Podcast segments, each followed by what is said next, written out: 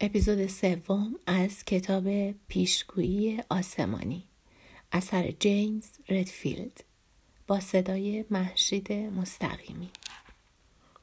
مشتاقانه به من نگاه کرد اما چیزی نگفت. چارلین پرسید متوجه نمی‌شوی؟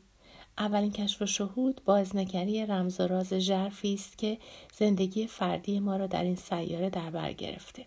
ما این همزمانی رازآمیز اتفاقات را تجربه می کنیم و با وصف اینکه هنوز آنها را درک نمی کنیم می دانیم که واقعی هستند. دوباره مثل دوره کودکی احساس می کنیم که جنبه و وجه دیگری از زندگی هست که هنوز باید آن را کشف کنیم. پشت صحنه ها دست دیگری در کار است. چارلین بیشتر به طرف من خم می شد. در حال حرف زدن حرکات بیشتری به دستهایش می‌داد. پرسیدم تو واقعا به اینجا رسیده ای؟ آره؟ با لحنی استوار گفت یاد زمانی میافتم که تو خودت درباره این نوع تجربه ها حرف می‌زدی. این حرفش مرا تکان داد. راست می‌گفت. در زندگی من دوره بود که واقعا چنین همزمانی رویدادها را آزموده و حتی سعی کرده بودم از نظر فلسفی آنها را درک کنم. در مسیر زندگی به جایی رسیده بودم که نظرم عوض شده بود. به دلایلی کم کم این درک و دریافتها را ناپخته و غیر واقعی تلقی کرده بودم و حتی دیگر متوجهشان نمی شدم.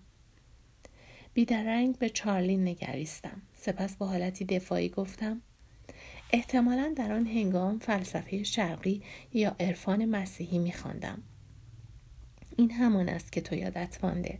به هر حال به هر حال چارلین چیزی که تو اولین آن را تو آن را اولین کشف و شهود مینامی مکرر دربارهش نوشتند حالا مگر فرقش چیست چطور می شود فهمید که رویدادهای رازآمیز به تحولی فرهنگی می انجامد؟ چارلین برای لحظه به میز نگاه کرد. سپس سرش را بالا گرفت و چشم به من دوخت و گفت مسلما این آگاهی قبلا تجربه و توصیف شده است. در واقع کشیش این نکته مهم را یادآور شد که اولین کشف و شهود چیز تازه و نوعی نیست. گفت که افراد از این همزمانی توضیح ناپذیر رویدادها در سراسر تاریخ آگاه بودند و می‌دانستند که پشت کوشش های بسیار عظیم در فلسفه و دین این درک و دریافت وجود داشته است. اما اینک تفاوت در تعداد نهفته. بنا به گفته کشیش تحول اکنون به دلیل تعداد افرادی که همگی همزمان این آگاهی را دارند روی می دهد.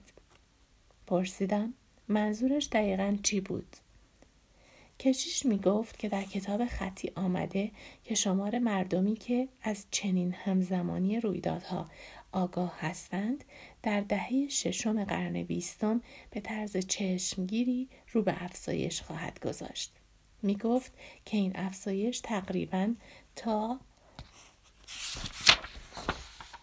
آغاز قرن آینده یعنی تا هنگامی که ما به میزان خاصی از, این، از چنین افراد برسیم ادامه خواهد یافت. میزانی که من آن را آستانه تحول می‌دانم.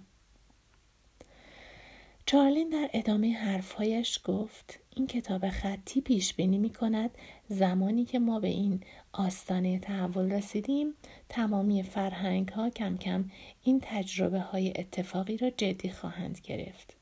ما به طور یک بارچه از خود خواهیم پرسید چه جریان رازآمیزی شالوده زندگی بشر در, در روی این سیاره را تشکیل می دهد. و همین سوال که همزمان برای اغلب مردم پیش می آید به دیگر کشف و شهودها نیز فرصت خواهد داد که وارد حوزه آگاهی شوند. برای اینکه بر پایه کتاب خطی وقتی که شماری کافی از مردم به طور جدی بپرسند که در زندگی چی میگذرد شروع به کشف آن خواهند کرد آن وقت کشف و شهودهای دیگر آشکار خواهند شد یکی پس از دیگری. چارلین که می‌خواست لغمه غذا بردارد ساکت شد. من پرسیدم وقتی که ما به کشف و شهودهای دیگر دسترسی پیدا کردیم آن وقت فرهنگ نیز دگرگون خواهد شد؟ چارلین گفت این همان چیزی است که کشیش به من گفت. در حالی که درباره اندیشه آستانه تحول تأمل می کردم لحظه ای به او نگریستم و سپس گفتم میدانی همه این حرفها در کتاب خطی که 600 سال پیش از میلاد نوشته شده کاملا مبهم و پیچیده به نظر می آید. او پاسخ داد من هم می‌دانم خودم این سوال را مطرح کردم اما کشیش به من اطمینان داد که محققانی که برای اولین بار این کتاب خطی را ترجمه کردند از صحت و اعتبار و دقت آن کاملا مطمئن بودند. بیشتر به این دلیل که به زبان آرامی نوشته شده بود. همان زبانی که بخش اعظم کتاب عهد قدیم به آن زبان نوشته شده. زبان آرامی در آمریکای جنوبی در سال 600 قبل از میلاد این زبان چگونه به آنجا راه پیدا کرد؟ کشیش هم نمی‌دانست. پرسیدم آیا کلیسا از این کتاب حمایت می کند؟ گفت نه او می گفت که اکثر کشیشان به شدت می کوشیدند که این کتاب را توقیف کنند و جلوی آن را بگیرند. به همین دلیل بود که او نمی توانست اسمش را به من بگوید. از قرار معلوم به طور کلی صحبت کردن درباره آن برای او بسیار خطرناک بود. آیا گفت که چرا اکثر مقامات کلیسا علیه آن مبارزه می کردند؟ بله. برای اینکه این کتاب تمامیت دین آنها را زیر سوال می‌برد چگونه دقیقا نمی‌دانم زیاد دربارهش بحث نکرد اما ظاهرا کشف و شهودهای دیگر برخی از افکار سنتی کلیسا را طوری بست و شرح می دهد که سران کلیسا را که فکر می کنند همه چیز همانطور که هست عالی است و وحشت می اندازد. می‌فهمم. چارلین ادامه داد کشیش به جد می گفت که به نظر او این کتاب خطی هیچ یک از اصول کلیسا را تضعیف نمی کند. دست بالا دقیقا روشن می کند که منظور از این حقایق معنوی چیست. او قویا احساس می کرد که سران کلیسا اگر سعی کنند بار دیگر زندگی را همچون رازی ببینند و سپس همراه دیگر کشف و شهودها پیش بروند این حقیقت را مشاهده خواهند کرد. آیا گفت که چند تا کشف و شهود در آن کتاب خطی وجود دارد؟ نه. اما به دومین کشف و شهود اشاره کرد. به من گفت که این کشف و شهود تفسیر درستتری از تاریخ اخیر است. کشف و شهودی که این تحول را بیشتر روشن می کند. درباره آن توضیح هم داد؟ نه. وقت این کار را نداشت. گفت که برای رفع رجوع کاری مجبور است برود. قرار گذاشتیم که یکدیگر را بعد از ظهر آن روز در خانه او ملاقات کنیم. اما من وقتی که رسیدم او آنجا نبود. سه ساعت منتظرش شدم اما خبری از او نشد. آخر سر مجبور شدم آنجا را ترک کنم تا به هواپیما برسم. منظورت این است که دیگر نتوانستی با او صحبت کنی؟ همینطور است. دیگر او را ندیدم. و اصلا نتوانستی از دولت درباره آن کتاب خطی اجازه چیزی بگیری؟ به هیچ وجه. که این اتفاق پیش آمد. حدود یک ماه و نیم پیش.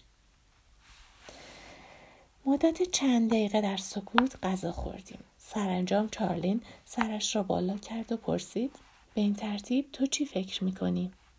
گفتم نمی‌دانم. بخشی از وجودم همچنان به این عقیده شک داشت که بشر واقعا می‌تواند عوض شود. اما بخش دیگر من حتی از تصور اینکه اصلا چنین کتاب خطی می‌تواند وجود داشته باشد که حرف از این مسائل بزند دچار حیرت بود.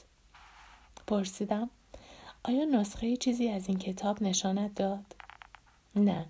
تنها چیزی که من دارم یادداشتهایی است که برداشتم. دوباره ساکت شدیم. چارلین گفت میدانی فکر می‌کرد تو واقعا از این فکر می‌کردم تو واقعا از این افکار به هیجان در میایی به اون نگاه کردم. فکر می‌کنم برای اعتقاد داشتن به حرفهای این کتاب نیاز به دلایلی دارم.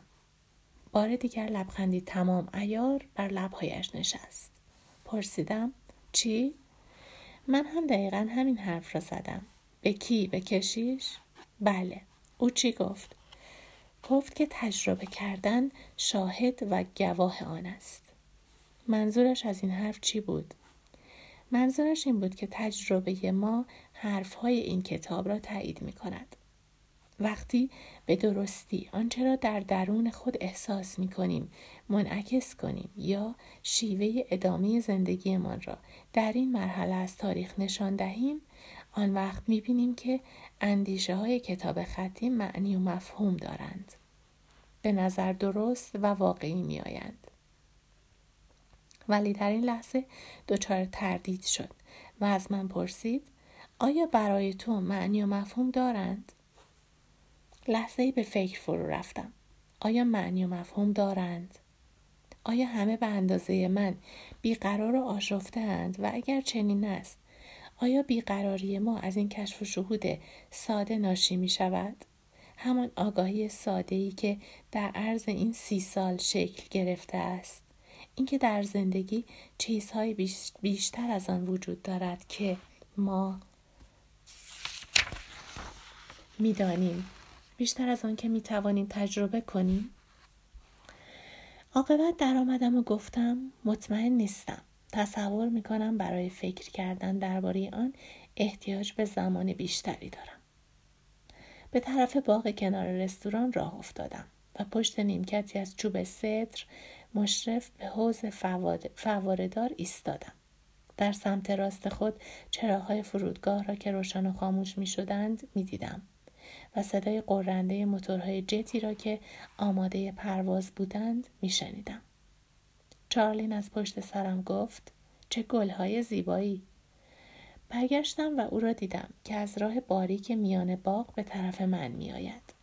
و با دیدن ردیف های گل اطلسی و بگونیا که محوطه آنجا را احاطه کرده بود زبان به تعریف و تمجید گشوده است کنار من ایستاد خاطرات در ذهنم به قلیان آمد سالها پیش وقتی که هر دو در شارلو تسویل تسویل ویرجینیا زندگی می کردیم عصرها همیشه با هم بودیم و گپ می زدیم.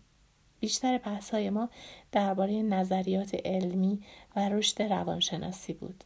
هر دو از گفتگو با هم و در کنار هم بودن لذت می بردیم. اکنون ناگهان به یادم آمد که چقدر روابط ما همیشه افلاتونی و پاک بوده است.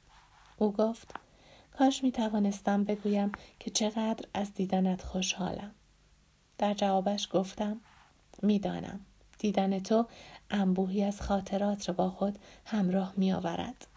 پرسید نمی‌دانم چرا تماسمان را با هم حفظ نکردیم. سوال او دوباره مرا یاد گذشته انداخت. یاد آخرین باری که چارلین را دیده بودم. او در ماشین من داشت با من خداحافظی می کرد. آن موقع احساس می کردم که سرشار از افکار جدید هستم و می خواستم شهر زادگاه خود را ترک کنم و با بچه هایی که با آنها خشونت و بدرفتاری شده بود کار کنم. فکر می کردم می دانم که بچه های از این دست چگونه می توانند بر واکنش های تند و ابراز وجود بیش از حد خود که آنها را از ادامه زندگی باز می داشت غلبه کنند. اما با گذشت زمان برداشت و نگرش من نادرست از کار درآمده بود. ناگزیر به جهل خود اعتراف کردم. اینکه افراد بشر چگونه می توانند خود را از چنگ گذشته هایشان خلاص کنند هنوز برایم یک راز و معما بود. اکنون با نگاهی به گذشته به شش سال پیش اطمینان داشتم که آن تجربه ارزشش را داشت. حالا هم احساس میل و اشتیاقی به حرکت و جلو رفتن داشتم. اما حرکت به کجا؟ برای انجام چه کاری؟ از وقتی که چارلین به من کمک کرده بود که افکارم را درباره دشواری های دوره کودکی جمع و جور کنم فقط چند دفعه به یاد او افتاده بودم و حالا او دوباره در کنارم بود و به زندگی من برگشته بود و گفتگوهایمان درست مثل سابق شیرین و پرهیجان بود گفتم فکر می کنم که کاملا جذب و شیفته کارم شدم. او جواب داد من هم همینطور. توی نامه ماجرا پشت ماجرا بود. وقت نکردم نگاهی بهش بندازم. همه چیز را فراموش کردم. فشاری به شانهاش دادم. میدانی چارلین یادم رفته بود که چقدر خوب و خوش با هم حرف می زدیم. گفتگوی ما به نظر بسیار راحت و خود به خود پیش می رود. چشمها و لبخند او برداشت مرا تایید کرد. گفت می‌دانم صحبت با تو خیلی به من نیرو می دهد.